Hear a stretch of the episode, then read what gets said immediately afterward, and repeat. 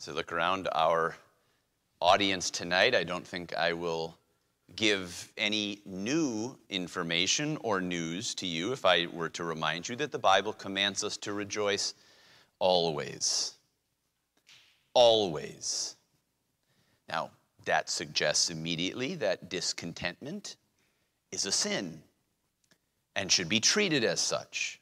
Discontentment is the great enemy of joy, discontentment that is rooted in selfishness, self seeking individuality. If I notice a time when I am not rejoicing, I should repent and immediately seek to bring back a joyful, contented spirit. Rejoice always, and Paul says in Philippians 4, and again I say, as if to make sure we understood it, rejoice.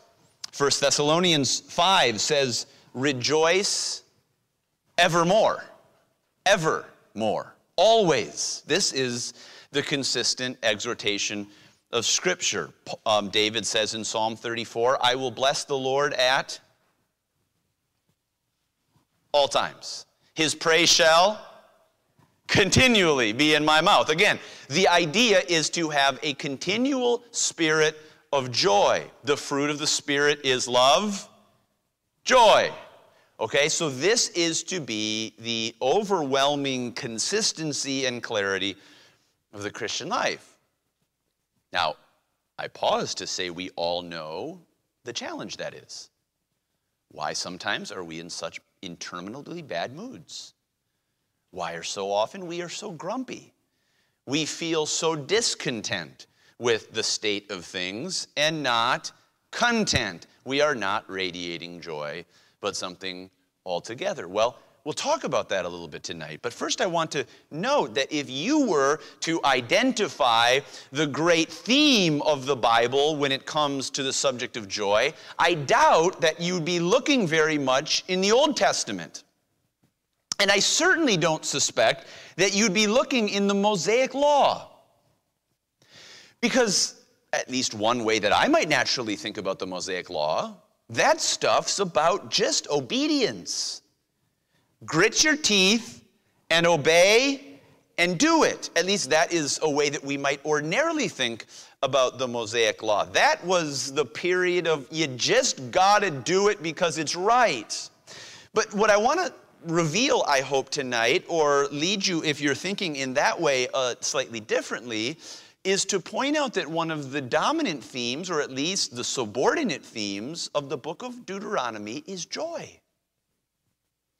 This has stood out to me as we've read the book of Deuteronomy, just finishing it, I think it was yesterday, together in our yearly Bible reading.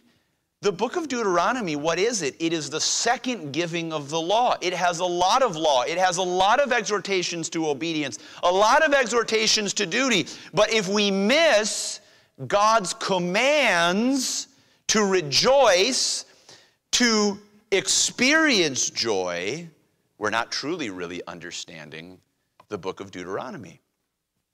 In fact, in about a dozen different times in the book of Deuteronomy, God exhorts his people to rejoice, commands them to rejoice, or holds out rejoicing as something implicitly that they should be doing in Deuteronomy 12, in three different places, again, you can just make notes of this and go look at it on your own time. Deuteronomy 12, in verse 7, in verse 12, and verse 18, God expressly commands his people to rejoice. And he is commanding them to do it in the context of feasts that they were to be participating in in their religious experience as a part of burnt offerings, sacrifices, and feasts before God. On three different occasions, there he says, You rejoice, and not just you, but you do it with those around you. It is to be a communal kind of rejoicing. In Deuteronomy 14, God is talking about the tithe.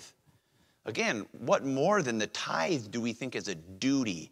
Of obedience. They were commanded to give a tithe as a returning to God of what was rightfully His. And we might miss that in Deuteronomy 14, 25, and 26, God says, if the tithe, if Jerusalem, the place where God's name is, is too far away from you, you can't bring the tithe, you can't bring the tenth of your harvest. It's too far, it's too much. Here's what you do turn it into money, and then bring the money to Jerusalem and do what? Have a really big celebration. God says, whatever you want, whatever you desire, buy it and have a feast and celebrate. And you know what he says? Rejoice. Here's what he says And thou shalt eat there before the Lord thy God, and thou shalt rejoice. Thou and thine household, your entire house, you rejoice before me when you give me the tithe. Wow. Deuteronomy chapter 16, God is uh, in verse 11 is talking to them about the Feast of Weeks, a particular feast that they would be participating in. And he says that in this, that in this presentation before God, and thou shalt rejoice before the Lord thy God, thou and thy son and thy daughter and thy manservant and thy maidservant and the Levite that is within thy gates and the stranger and the fatherless and the widow these are the most vulnerable of the society that are among you in the place which the Lord thy God hath chosen to place his name there. You rejoice. In verse 14, he's talking about, of chapter 16, he's talking about the Feast of Tabernacles. Again, the Feast of Booths, where people were to come together and celebrate God's gracious harvest in, at the end of the harvest season. And here's what God again says And thou shalt rejoice in thy feast, thou and thy son and thy daughter and thy manservant and thy maidservant and the Levite, the stranger and the fatherless and the widow that, were, that are within thy gates. Everyone needs to rejoice. It is a communal time of celebration and rejoicing in this great harvest that you have received. Rejoice, rejoice, rejoice, rejoice. Fact, sometimes we miss that in Deuteronomy 28, you remember in the place uh, where God is giving the curses that will befall the children of Israel if they do not follow and obey. You say, well, what was the problem? Well, they didn't obey, they didn't do their duty. Listen to what God says in, in Deuteronomy 28 47. He says, Here's why all these things are going to come upon you. Because thou servest not the Lord thy God with joyfulness and with gladness of heart for the abundance of all things. Why are all these curses going to come upon you? Because you didn't serve the Lord with joyfulness and gladness of heart. Wow. How would God say you're doing in that? How would God say your report card would look in serving Him with joyfulness and gladness of heart for the abundance of all things. Hmm. So, what I'm hoping to bring out today is that the book of Deuteronomy is, in significant part, about joy, about rejoicing. And if we're going to understand the New Testament command to rejoice always, connected to the Holy Spirit that He has given us, the fruit of the Spirit is joy. We need to understand and learn from this Old Testament principle and command toward joy in a way that I think will be like a schoolmaster pointing us to Christ. First of all, let's understand here this command. This command in Deuteronomy chapter 26. We read in verse 11, and thou shalt rejoice in every good thing which the Lord thy God hath given unto thee, and unto thine house, thou and the Levite and the stranger that is among you. A similar formula to what we've already read about in the book of Deuteronomy. What is this command? Well, I want you to point out here it's a very unique ritual. So let's just look at it. We're going to have to look at it together. I hope your Bibles are open in whatever form you have them. And look with me at verse 1. And it shall be Moses commands them, of course, from God, when thou art coming unto the land which the Lord thy God giveth thee for inheritance, and possessest it, and dwellest therein. So they've come into the promised land. This is anticipatory, by the way. Of course, they're not yet in the promised land. But Moses is saying, when you do come into the promised land, then what? That thou shalt take of the first of all the fruit of the earth, which thou shalt bring of thy land that the Lord thy God giveth thee and shalt put it in a basket, and shalt go unto the place which the Lord thy God shall choose to place his name there. Now, pause for a minute. What was the place that God chose to put his name there? Jerusalem, ultimately, of course, was where the temple was. Now, notice, and thou shalt go unto the priest that shall be in those days and say unto him, I profess this day unto the Lord thy God that I am come unto the country which the Lord sware unto our fathers for to give us. And the priest shall take the basket out of thine hand and set it down before the altar of the Lord thy God. So pause there for just a moment. What's going on? The people of Israel are they're anticipating coming into the promised land, a land that flows with milk and honey, and that they will have agricultural uh, an agricultural society. They will rely on subsistence crops and other things for their prosperity. And God says, when you come into that land, the first harvest that comes up, the first fruits, take them and put them in a basket and go to where I've called you, where my name is going to be placed, and go to the priest and give the priest the basket. Now, what are the first fruits? Kids, are you listening? What are the first fruits? The first fruits are effectively just the first things that you see growing at the beginning of the harvest season. So imagine if you have an apple tree out in your yard, and the first of the apples that are really starting to be produced, those would be your first fruits. It's the sign that other fruits are coming in. So you can imagine that if you were in a land that had wheat, the first of the wheat that would be springing up and growing and producing fruit, in a sense, that those would be your first fruits. And so the idea is God is saying, when you come into the land and the first good stuff comes up, you don't wait until the end of the harvest. That's actually addressed later in this chapter from verse 12 on. He's not talking about that. He's talking about the first good stuff that come out. Now, why do you say, say, why is this important? Because I want you to see this is not the kind of offering that we normally give or that we're tempted to give. When we give, a lot of times we wait until the harvest comes fully in and then we give what's left over. You see, the whole harvest comes in and then we wait till see what we have left over, the surplus, and then we give a portion of the surplus. And that is our gift to God. Now, I'm not being critical when I, when I say this, but each month we get a monthly report of the offerings that come in from Dave McKean. Do you know the month of the year that always is by far the biggest in terms of our giving? Take a guess. December. Of course. I'm not being critical. I understand how that works. But a lot of times that's, that's consistent with the way we give. We wait to see where we truly are, and then we give the extra. Think about what it meant in an agrarian society to give your first fruits.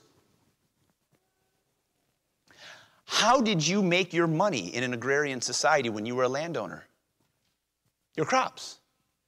You got your substance, your money, your income win at the beginning of the year or the end of the year? The end of the year, in the harvest. So, what happens when you saw the first good stuff coming up and you collected it and you put it in a basket and you brought it to God? You had no guarantee that the rest was coming in. It was an act of faith. I'm going to take what's first and give it to God and trust that He's going to take care of the rest. Now, hold that thought in your mind because I think it's going to be important when we come to understanding about rejoicing and joy, what this was a testimony of joy. So, what they were to do, they were to take the first fruits in anticipation of what God was going to bring, and they were going to bring it to the priest. Then what they were going what, what they were going to do, they were going to offer it. We see they were going to take it to the priest. The priest, verse 4, shall take the basket out of thine hand and set it down before the altar of the Lord thy God. We'll come back to verse 5 through verse number 10 in just a minute. But in the middle of verse 10, this is what we now say, and thou shalt set it before the Lord thy God and worship before the Lord thy God. So the idea is they set it down before the altar and they are then to worship. Now, what does the word worship mean? The word worship here in the Hebrew literally means to bow down. To bow down. Again, I want you to picture this. You, as an act of faith, take the first fruits, the first stuff, the first good stuff coming in the harvest. You take it as an act of faith and worship to God. You set it before God, offering it to Him. And then I just want you to picture this. You get down on your face, you bow down before Him as an act of humility and submission before Him. And then what do you do? Notice verse 11. And thou shalt rejoice in every good thing which the Lord thy God hath given unto thee and unto thy house, thou and the Levite and the stranger that is among you. Then you get up and you rejoice. Now, what does it mean when you say rejoice? My best guess of what this means is that you have the same kind of feast that God has been encouraging in other places. Why do I say I think he really means a celebration, a communal celebration? Well, look, rejoice in every good thing which the Lord thy God hath given unto thee and unto thine house. And who is to participate in this rejoicing? You, the Levite, and the stranger. So the idea is that it's going to be a communal kind of rejoicing because people are participating, they're all gathering in. So, this idea you come and bring the first fruits, and those first fruits themselves that you've offered unto the Lord may now be a period of celebration used to really rejoice in what God has done, even before the harvest fully comes in. Okay, that's a unique ritual, isn't it? That's a very interesting ritual and one that's a little bit foreign to us. Many of us maybe get paychecks every second week. That idea might be a little bit foreign to us of how that would work, but that is what God has commanded. Now, what I want to see, secondly, here is not just the command of this very unique ritual, but notice the confession that God directed each Israelite to make who is coming with his first fruit offering. Will you? Look with me at verse number five. So the priest has just taken the basket out of your hand and he has put it before the altar of God. And now, what do you say? And thou shalt speak and say before the Lord thy God. He commands you to speak it out loud. And what are you commanded to say? A Syrian ready to perish was my father. Now let's just pause right there. A Syrian ready to perish. Who was the Syrian who Israel is identifying as his father? Jacob. Jacob. A Syrian ready to perish. And do you know actually who the that, that word ready to perish it has the idea of wandering. You may see an alternate translation that says a, a wandering a nomadic syrian. And again it could have the idea of they were at the point of death or it could have the idea of they were kind of appointed. They were just wandering. They were nomadic. So here's what they're saying a wandering, a person who had no real direction or stable place in their life was my ancestor. And then what?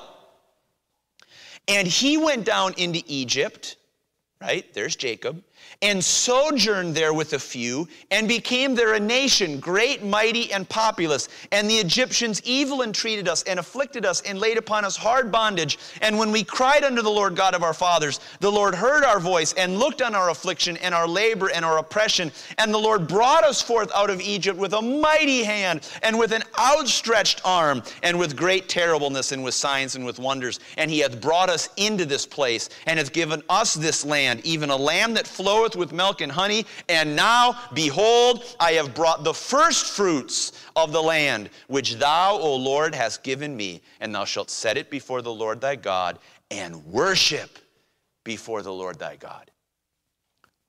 Now, again, I just want you to picture this very somewhat dramatic ritual. You bring the basket. And then God says, This is what I want you to say. Now say it. Say it.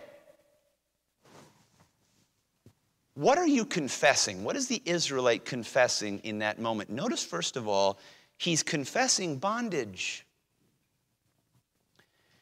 He's saying, We came from nothing.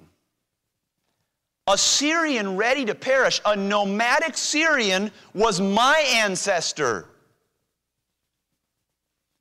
And we were in great suffering. the Egyptians had us enslaved. In other words, what was the Israelite acknowledging? He was acknowledging our, the Israelites' need. We didn't come into this on our own. We were a group of nomads with no stable home. We were slaves. We were in bondage. And then what happened? It was a confession not just of bondage, it was a confession of redemption. What did God do? Notice what he says God did. And when we cried unto the Lord God of our fathers, the Lord heard our voice and looked on our affliction and our labor and our oppression. And the Lord brought us forth out of Egypt with a mighty hand and a stretched out arm. God brought us out when we had no ability to bring ourselves out. He heard, He looked on us, He brought us out. In other words, what is this a picture of? It is a picture, it is a remembrance of grace. I didn't deserve to be in this promised land, it was all Him. My ancestor didn't deserve this. God was the one who brought him and us to where we are. I am experiencing something that I do not deserve when I'm in this land. And now what? It's not just a confession of bondage, of redemption, but it's a confession of provision. He says, And he hath brought us into this place and hath given us this land, even a land that flows with milk and honey. He has provided abundantly beyond anything that we deserve. Now, stop there. Again, bring it back into this picture. You are in the land for the first harvest. You see the good, the first good fruit come up. You cut it down, you bring it to God, and you say, God, I want to make clear here our relationship. We were a nothing and you made us something. We were slaves and you made us free. We were entirely dependent on you and you came through. Our ancestors were wanderers and you have given us stability. And now, God, I'm taking the first fruits as an act of faith and I'm giving them to you. And we're going to have a feast to rejoice in what you've done. That's the picture. That's the idea of what God is communicating to them. Now, what is this confession doing? What is the purpose of it? Do you see then why an Israelite would confess these things before God and then he'd fall down on his face before the altar and say, God, I didn't deserve any of this. I didn't earn your provision you freely gave it. I am yours. That is worship. A worship is a humble acknowledgement of who God is and who I am. We have a real confusion in our churches when we think worship is predominantly something we sing. That worship is a time of our services. Worship starts with the heart attitude of dependence and submission on the God who has given me abundantly more than I deserve. It is a heart that bows before God in recognition of my bondage, of His redemption, and ultimately of His gracious provision. There's this unique ritual of a command. I'm leading you to rejoicing by causing you to remember what I've done, to respond in worship before me, and then to give yourself to rejoicing. Thirdly, what I want to point out is not just the command, not just the confession, but finally, some connections that I think will hopefully be very helpful for the way that you rejoice. Let's start, first of all, with what is specific.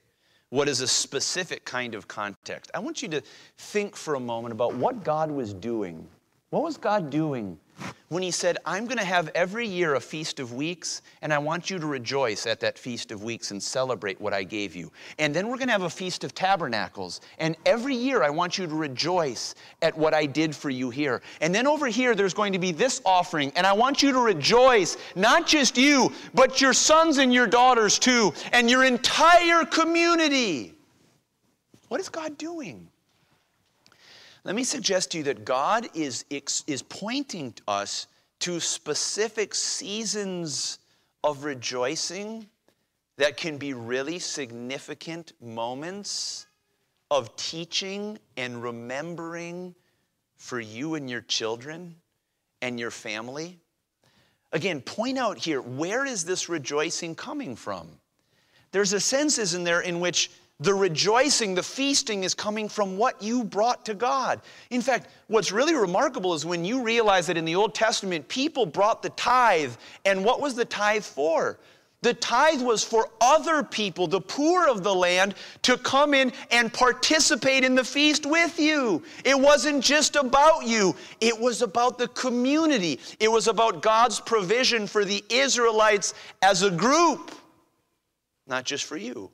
In other words, your use of your material resources can be a specific provision of God for you to rejoice in. You say, What do you mean by that? I mean this.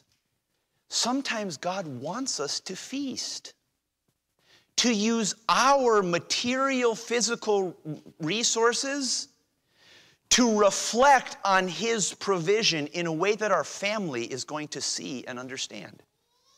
I will tell you, this is one reason I think there are certain yearly kinds of celebrations, things like Christmas or things like Resurrection Sunday or other things that are fully appropriate and indeed helpful for a Christian to rejoice in and to teach one's children in. Children, this is a season we are specially remembering the faithfulness and goodness of God, and we are rejoicing in it. Now, sometimes we can look at the way we use money and we can be concerned, rightfully so, about using it selfishly. Am I just using my money selfishly on myself? Am I being a bad steward of what God has given me? But then we are remembering that in 1 Timothy 6, God, Paul tells us that God has given us richly all things to enjoy. That there is a way that we, for example, eat food that is a reflection of joy and gratitude toward Him. God, this is from you, and I am eating this as to you. And there is a way in which we bring our children and our family into, into celebrating God's physical provisions of us in a way in which we are communicating to them and teaching them that this is from God and we are rejoicing in the good things that He has done for us. Do you know there's a, a, a spirit of gratitude that you can cultivate in your home that will be contagious? A spirit of gratitude, and it's independent of how many material resources you have. I am, it's been really neat. Tabitha and I grew up very, very differently in the amount of, if you will, physical resources that we had.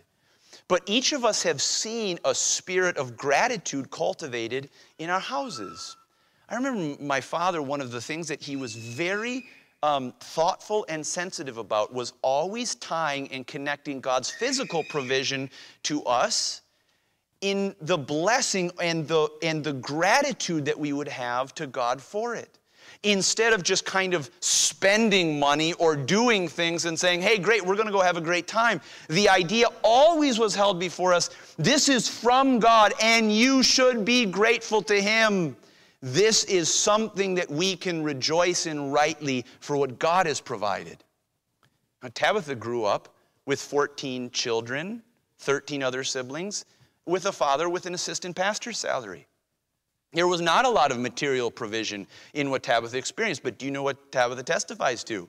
Over and over again, their family saw God provide when it seemed impossible. And what did it do for them? It created a spirit of gratitude, a spirit of, wow, God, we can't believe what you came through with again. Here's the point whether God has given you significant re- material, physical resources in your family, or whether He's given you very few, what's the point?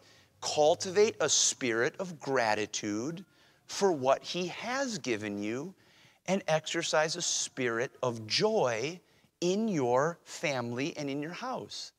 One of the saddest things is when you sometimes hear testimonies from children who were raised in Christian homes.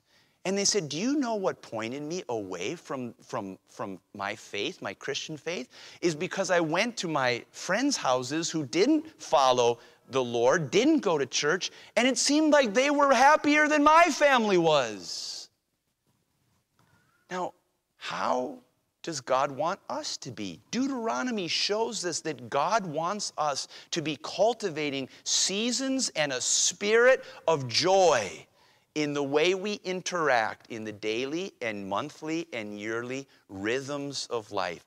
Is your home a joyful home, overflowing in gratitude for what God has given you and contentment for who God is to you? May we always remember that specific encouragement, a, a, a, real rhythm of joy. But I also want to talk more generally. If God in the New Testament commands you always to rejoice, and we see such a hard time with that, what, are, what is something we can learn from Deuteronomy chapter 26 to really be assessing and sharpening our own joy. Here's the first thing the first thing is what is absolutely necessary to rejoice in your life is a submissive heart. A submissive heart. Remember what God said across verse 10 and into 11. You bring the basket, you set it down, you confess before me, and then you worship, and then you rejoice. You worship and you rejoice. Friends, let this connection, I hope, be very clear to you tonight. A worshipful heart is a rejoicing heart. And a heart that is discontented by, by, by contrast is not a worshipful heart. Could we say it this simply? When you recognize that you aren't rejoicing, what I'm hoping that this will trigger in you is the next time you realize that you should ask, Why aren't I worshiping? I'm not in a good mood. I'm not content right now. I am really having a hard time. Immediate question why aren't I worshiping? Worship and rejoice, they go hand in hand. You say, why do those two things go hand in hand? You can't disconnect the one from the other. The reason for this is because ultimately, what joy, true joy is, is a right um, relationship, a right recognition of who God is and who I am. That's what it is. Now, the reason this is so challenging for us, particularly in our, particularly in our day, is because we focus really on two things in this world, this prosperous American society we have today. The one is we fo- focus far more on individuality than on community. We focus on your superiority, your sovereignty as an individual, more than in what the Israelites understood, which is we. We, we, God called our Father. We came into the land. And you know, the New Testament has the same idea. God chose us to salvation. God has a body that He's working in. Are you part of it? Yes. Are you an individual? Yes. But it's about us corporately, together. God is gathering out of the world a special people for Himself. And along with that individuality that our society makes an idol of today, is also a sense of entitlement. I, not we, I deserve. I deserve. And I want to suggest to you that if you're feeling discontented, it may very well spring out of those two words I deserve. I deserve. What happens when I am feeling a little bit down about something, about what so often is tied back to is what I think I should be getting, what God owes me, what others owe me, and I'm not getting it. And so, therefore, I am not rejoicing. But, friends, stop right there. Ask the question what do I deserve? Think about what God's confession was saying to the Israelite. They were bringing their first fruits to God as an act of faith. And what was God telling them to recognize? Your father was a wandering Syrian. The only reason you're, you are in this land in the first place is because of what I did, not what you did. What do you deserve? And I just want to ask you this tonight, friends. In what area, whatever area of life you struggle to be content in, ask yourself soberly and seriously, what do I deserve in that area? What do I deserve? You say, I wish I had this, I wish I had that, I wish I had the other. And ask yourself about that area what do I deserve? Do I deserve what I'm discontent about? And of course, the answer is no. When you understand a right relationship between you and God, God, who are you and who am I? See, ultimately, a, heart that is not rejoicing is a heart that is not submissive to who God is and who I am. And that's why what is so often needed for us is just a reality check. This Israelite r- ritual was a reality check. God, let's make sure we're on the same page. I'm going to speak it out loud who I am and who my people are and who you are by comparison. And God, now I'm going to get down on my face and I'm going to worship because all of what I have is from you. We have to recognize the submissive heart. The world seeks to cultivate a sense of entitlement we should cultivate immediately a heart of submission. I don't deserve. I can rejoice in what you've given. Not only a submissive heart, but what will be very helpful to, to, to cultivate a submissive heart is, secondly, a remembering mind. A remembering mind. How do you cultivate joy? How do you cultivate a sense of worship in your life? You need to remember. Once you get aligned with who God is and who you are, then what do we see from the Israelite? Here's who I am, here's who you are. What did you do? You brought me into a land that flows with milk and honey through no goodness of my own. You, we talked last week about the Pharisaical mindset that is about performance. How good do I do? Do you know my discontentments often spring from a Pharisaical attitude? God, I deserve better than what I'm getting. God, look at how well I've been doing. You know, I think this is a reason, actually, frankly, we see some people who reject a kind of biblical Christianity, walk away from it altogether, is when they adopt a view that really, if they just check these boxes, things are going to work out. I just need to do these 10 things and my children will turn out. I just need to do these five things and my marriage will be great. And then they try to do those 10 things and their kids don't turn out the way they were expecting. And they throw the whole thing up and say, I deserve better than this. And they're angry and they're discontent and they're bitter. And they say, I deserved. And you know, the problem is someone needed to tell them, You don't deserve. I don't deserve. Because my relationship with God's about grace, it's not about debt. It's not about performance. It's not about me putting God in my debt to give me the life that I desire. What do I deserve? I deserve only what He sees fit to give me. How could Paul say, having food and raiment, therewith I'll be content? Give me food and give me raiment. I think all of us have that here tonight. Food and raiment, I'll be content. Why? Because he knew it's not about me. My life subsists on grace.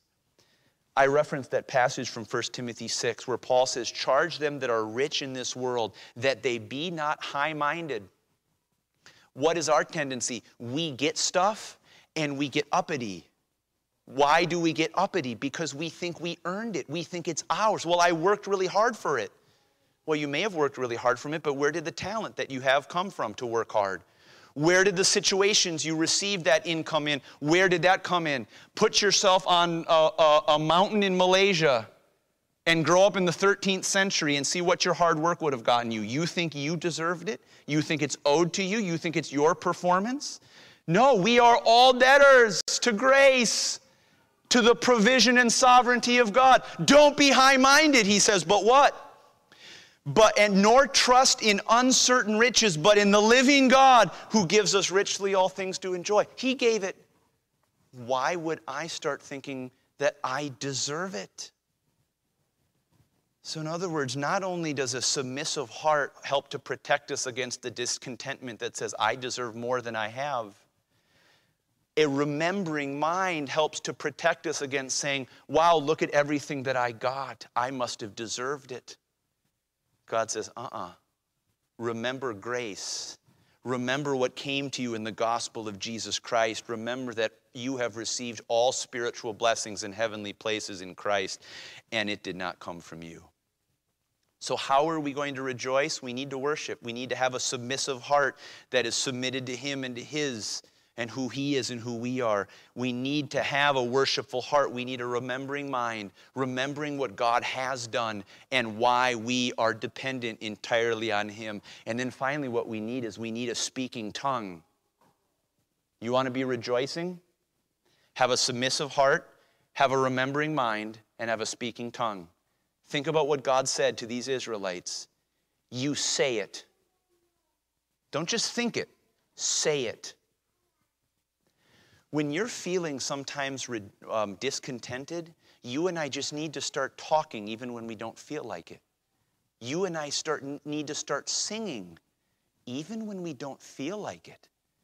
And do you know sometimes when you start singing by faith, God's going to respond and you're going to have a submissive heart and a remembering mind and you're going to have joy?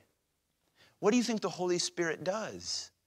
The Holy Spirit is the one who brings you into the presence of God. The Holy Spirit is the one who convicts you to show you where your remembering mind is off, where your submissive heart is out of step, and then says, Let's start talking about it, shall we? Ephesians chapter 5, Paul says, Be not drunk with wine, wherein is excess, but be filled with the Spirit People who are filled with the Spirit are joyful. Would you agree with me? You're filled with the Spirit in a moment, you're going to be joyful. And what does he say? But be filled with the Spirit, speaking to yourselves in psalms and hymns and spiritual songs, singing and making melody in your heart to the Lord, giving thanks always for all things unto God and the Father in the name of our Lord Jesus Christ. Sometimes you just got to say it whether you feel like it or not. Say it out of faith. Start reminding yourselves when you're in a difficult mood, when you're in a discontented frame of mind. Start reminding yourself about all that God has done for you in the gospel of Jesus Christ, who you were. You were a stranger from the covenants of grace. You were in, you, you were, um, you, you were in the slavery of sin and of Satan. He has delivered you out align yourself in a submissive heart of worship of who God is and who you are and what you deserve and frankly what you don't deserve. And then start speaking it. Start saying it. Start singing it. Start verbalizing who God is and what He's done for you. And when you do that, don't be surprised when suddenly you find yourself rejoicing you find yourself responding because you've remembered who God is, who you are, and what He did to bring you to where you are. Don't forget, Deuteronomy is a lot about obedience, but it's a lot about joyful obedience. And may this week we remember, may we respond, and may we rejoice. Let's pray. Father, thank you that every good gift and every perfect gift is from above and comes down from the Father of lights. Father, how often we, how often I disobey that command to rejoice always. And again, I say to rejoice. Father, when we're discontented, we need a reality check. That's what we need. We need a reality check to show us who you are to, and show us who we are. We need a submissive heart. And we need a remembering mind to anchor ourselves in your grace, your undeserved favor to us in Jesus Christ. And we need a speaking tongue I will bless the Lord at all times. His praise shall continually be in my mouth. Thank you for the Holy Spirit of God who came so that we might have fullness of joy. It may be a fruit of what He has given us. May that be the experience of our lives even this week.